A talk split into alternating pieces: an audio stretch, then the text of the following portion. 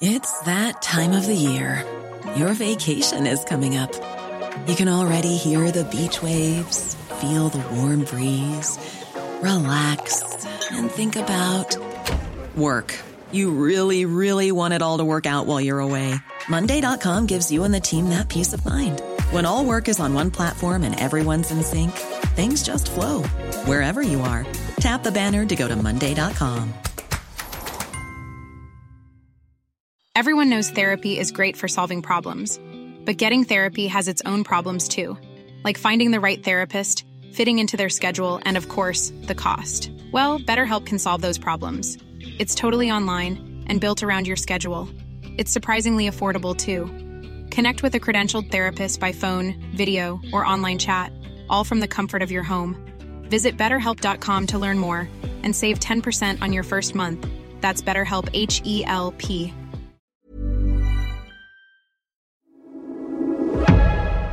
Du lyssnar på GVS ljudböcker.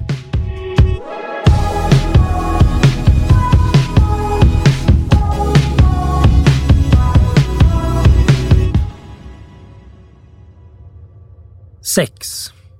I och utanför ringen. Mars 2012. Att promenera är ett föredömligt sätt att lära känna en stad. Och även om Kabul med dess kaotiska trafik, uppbrutna trottoarer och dåliga luft inte är helt fotgängaroptimerad låter vi oss inte avskräckas. Staden bjuder trots allt på ett överflöd av mindre berg som bara ber om att bestigas. Som TV Hill, en viktig relästation för såväl ISAF som ett flertal kommersiella tv-kanaler, uppkallad efter sändningsmasterna på dess topp. Här syns biståndsgentrifieringen tydligt. Kabulborna som tvingats upp på sluttningarna när utländska organisationer hyrt eller köpt upp stadskärnan har varken el eller rinnande vatten. Ansvaret för att rekvirera det senare ligger på grannskapets barn.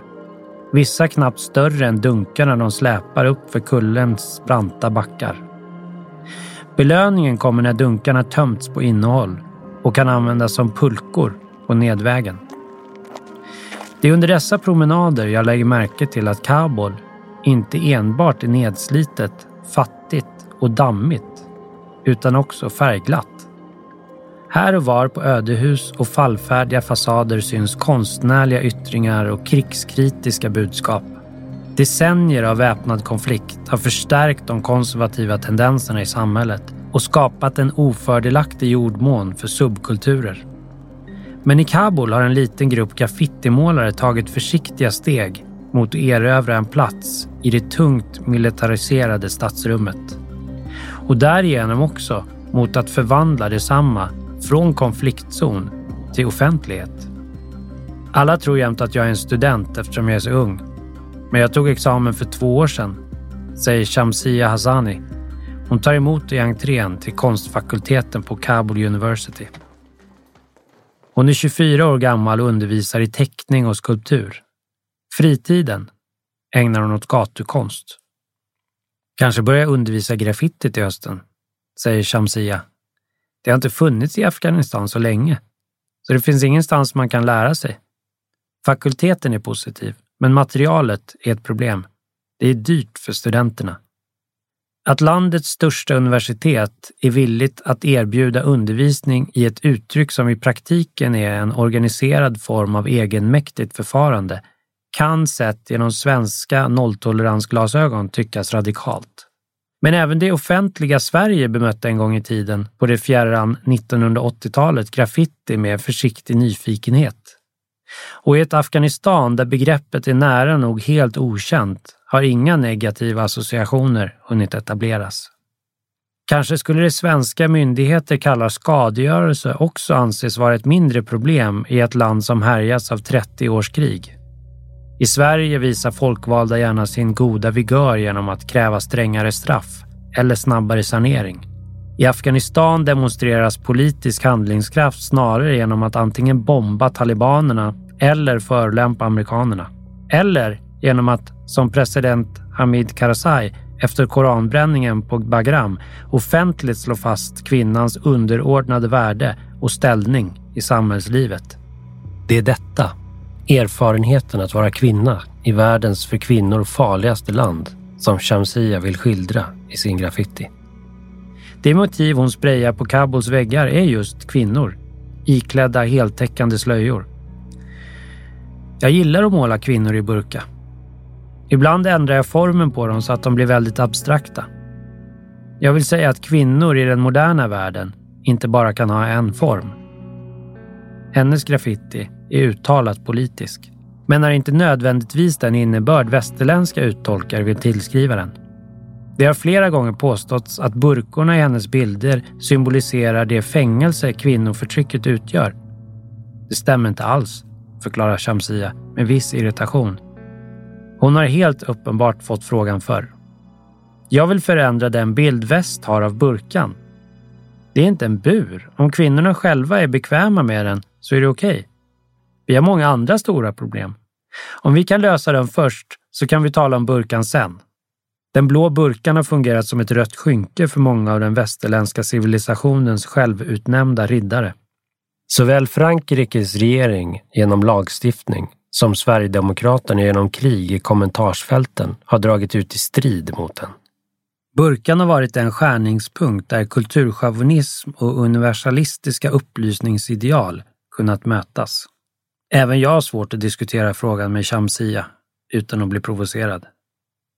Menar de verkligen att burkan är ett fritt val? Att den genomsnittliga afghanska kvinnan kan slänga den utan att förvänta sig konsekvenser? Ett undvikande svar kan också säga mycket. Vi måste röra oss framåt långsamt för att inte få en reaktion. Shamsia visar en av sina skapelser.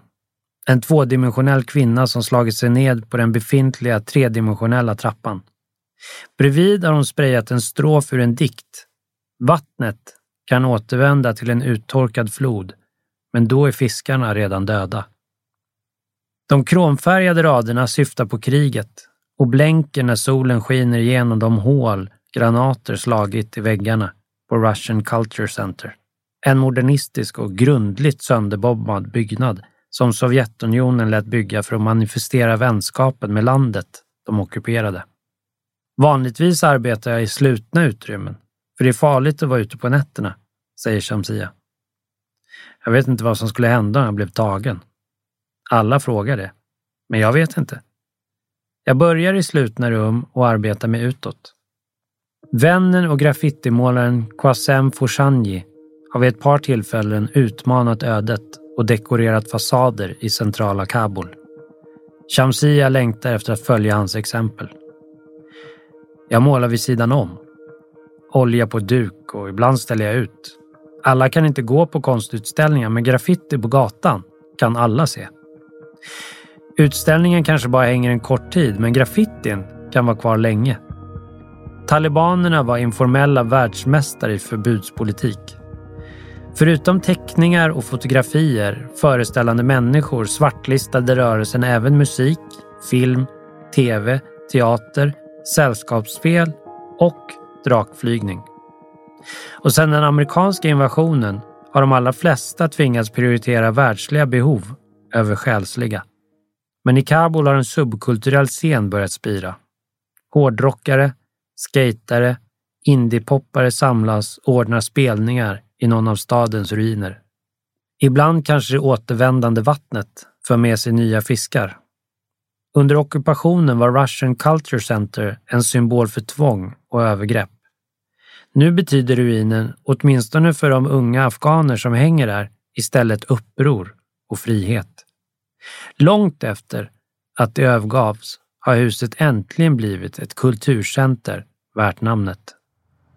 En knapp halvtimmes bilfärd bort ligger Ghazi-stadion. Det var här talibanerna höll offentliga avrättningar och stenade kvinnor.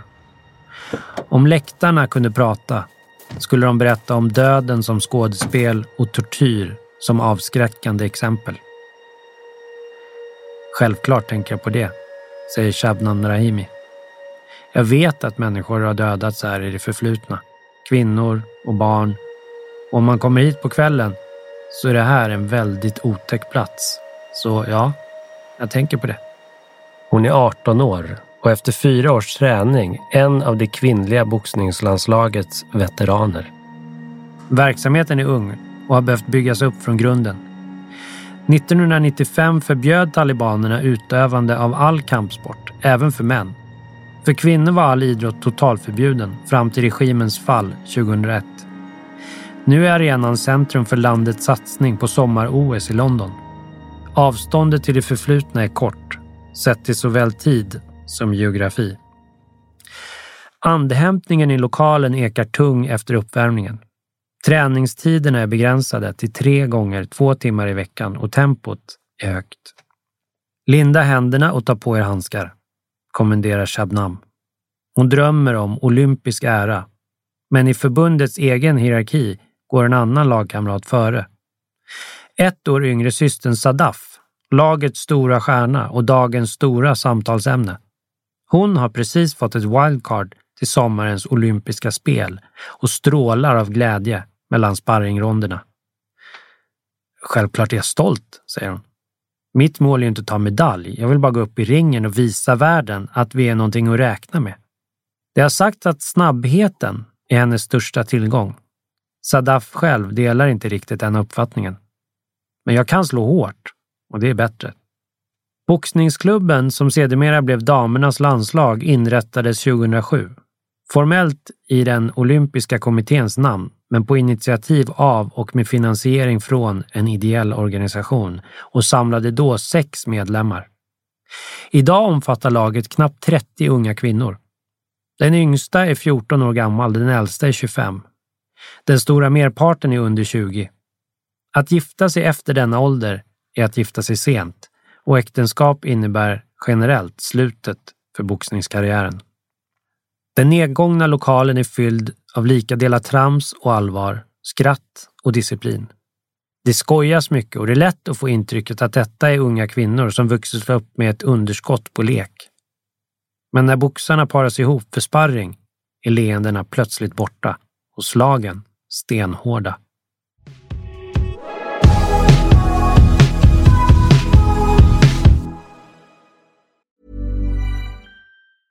Life is full of awesome what ifs, and some not so much, like unexpected medical costs. That's why United Healthcare provides Health Protector Guard fixed indemnity insurance plans to supplement your primary plan and help manage out of pocket costs. Learn more at uh1.com. It's that time of the year. Your vacation is coming up.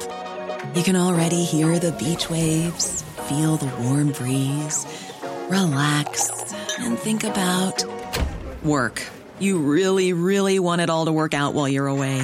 Monday.com gives you and the team that peace of mind. When all work is on one platform and everyone's in sync, things just flow wherever you are. Tap the banner to go to Monday.com.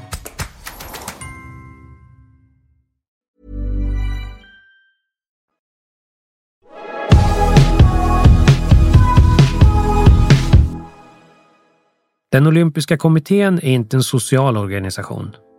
Landslaget förväntas leverera resultat.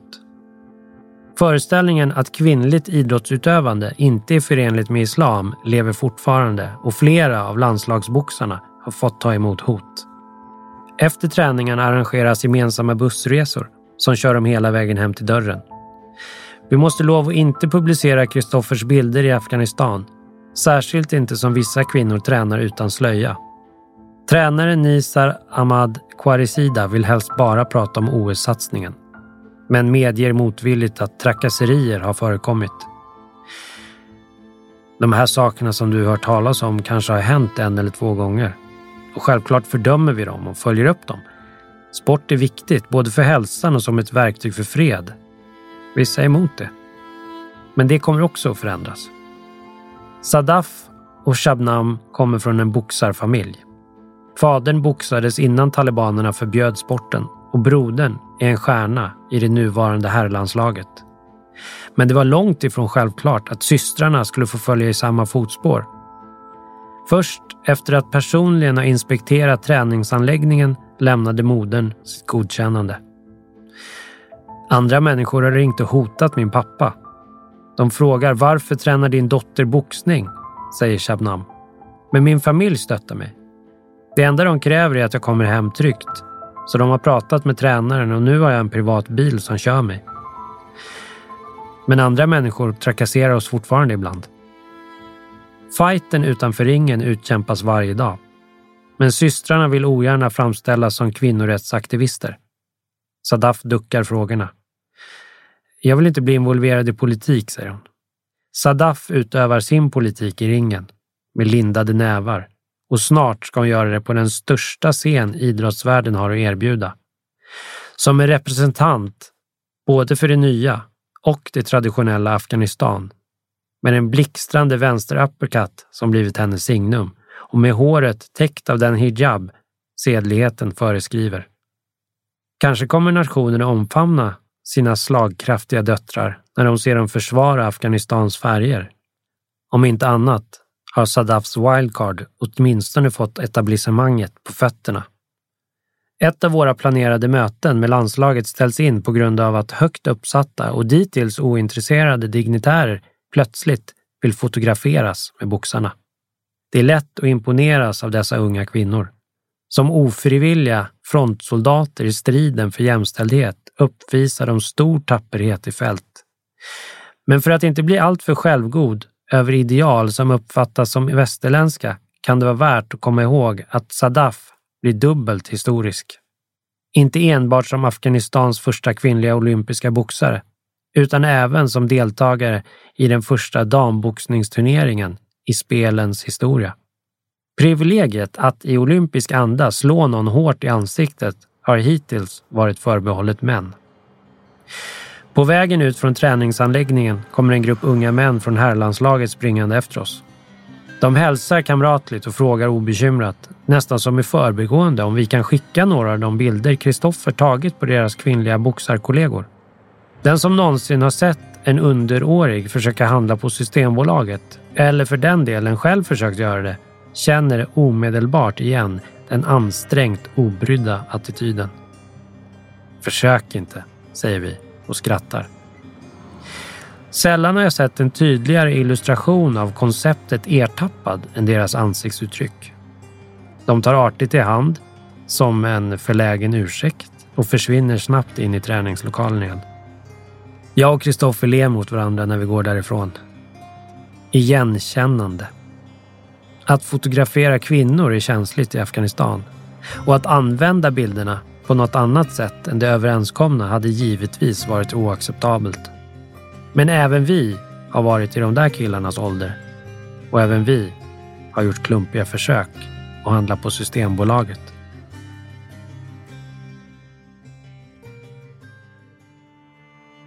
Sju. Kartan ritas om. Mars 2012. Mitt första besök i Afghanistan slutar som det börjat. Med omfattande protester mot USA och ISAF. Enligt rapporterna bar Robert Bales, stationerad i talibanernas hemprovins Kandahar, traditionella afghanska kläder ovanpå sin militäruniform när han tidigt på morgonen den 11 mars lämnade Camp Bellamy.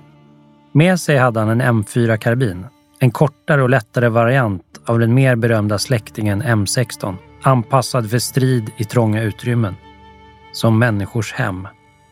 Efter att ha mördat en familj om fyra personer i byn Al-Qusay återvände den amerikanske sergeanten till basen innan han återigen gav sig ut i natten med sikte på samhället Najeban. Totalt föll 16 människor, främst kvinnor och barn, offer för automatelden. Ytterligare sex personer skadades. Samtliga var civila. Ursäkterna från USA och ISAF var snabba och förutsägbara. Det handlade enligt officiella uttalanden om ett tragiskt vansinnesdåd av en soldat som genomlidit ett mentalt sammanbrott. En ovanligt medkännande gärningsbeskrivning.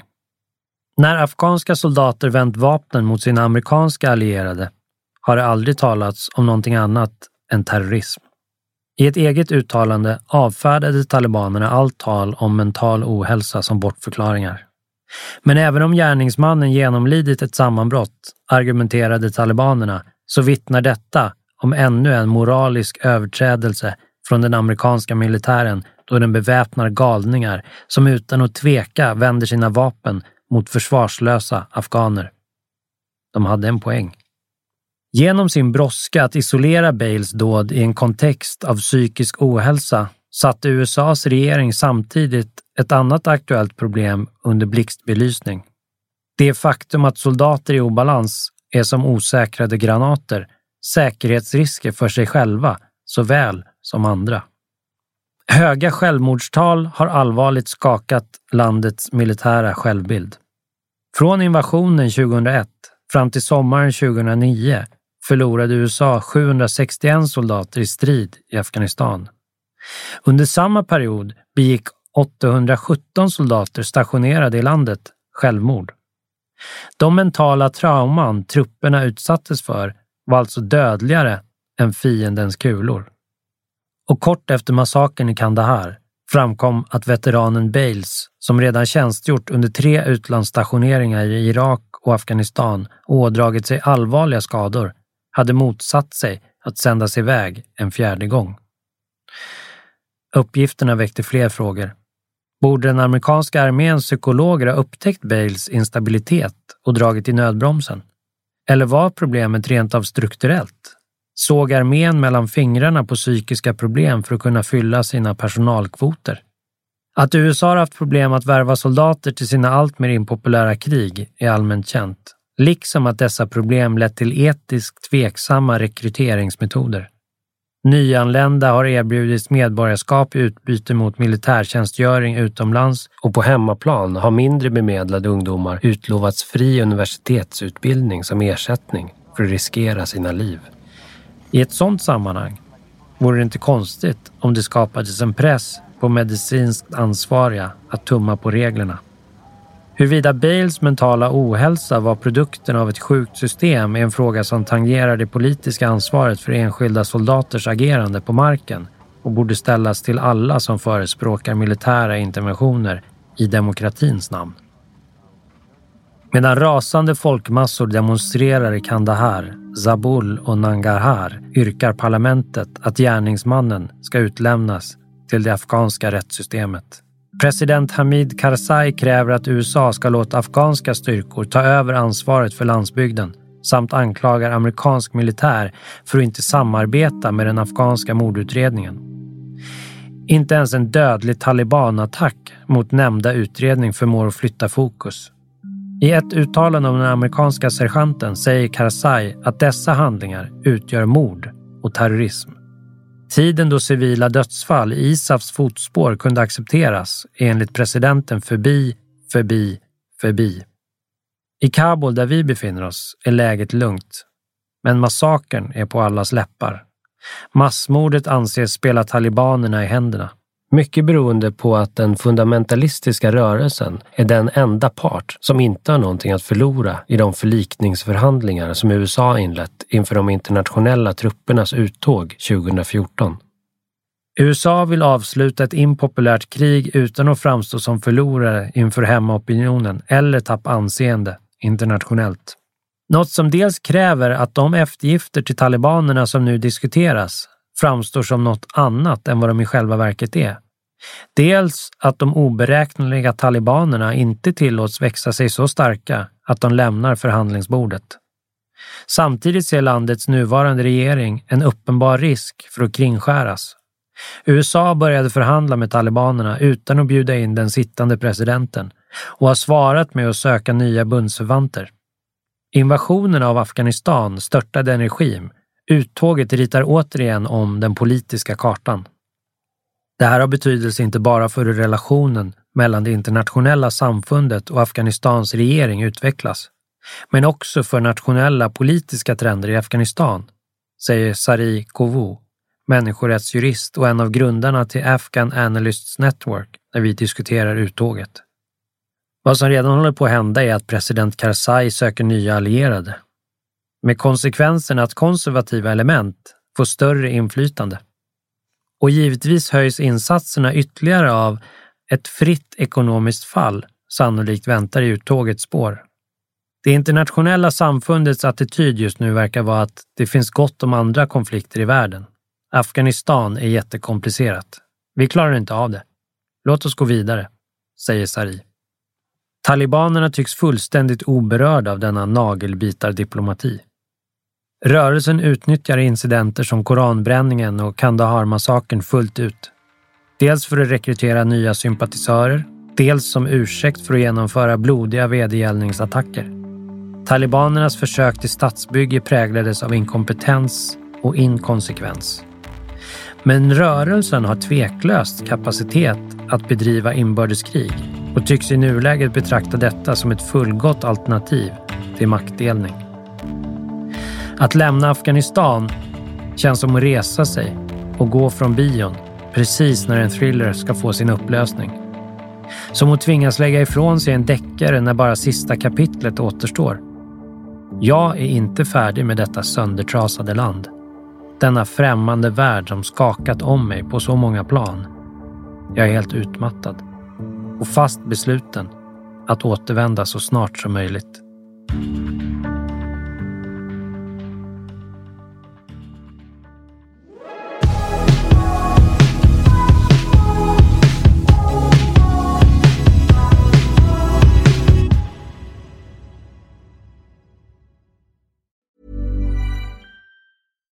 When we're on a budget, we still deserve nice things.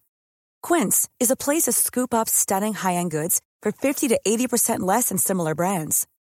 They have buttery soft cashmere sweaters starting at $50, luxurious Italian leather bags, and so much more.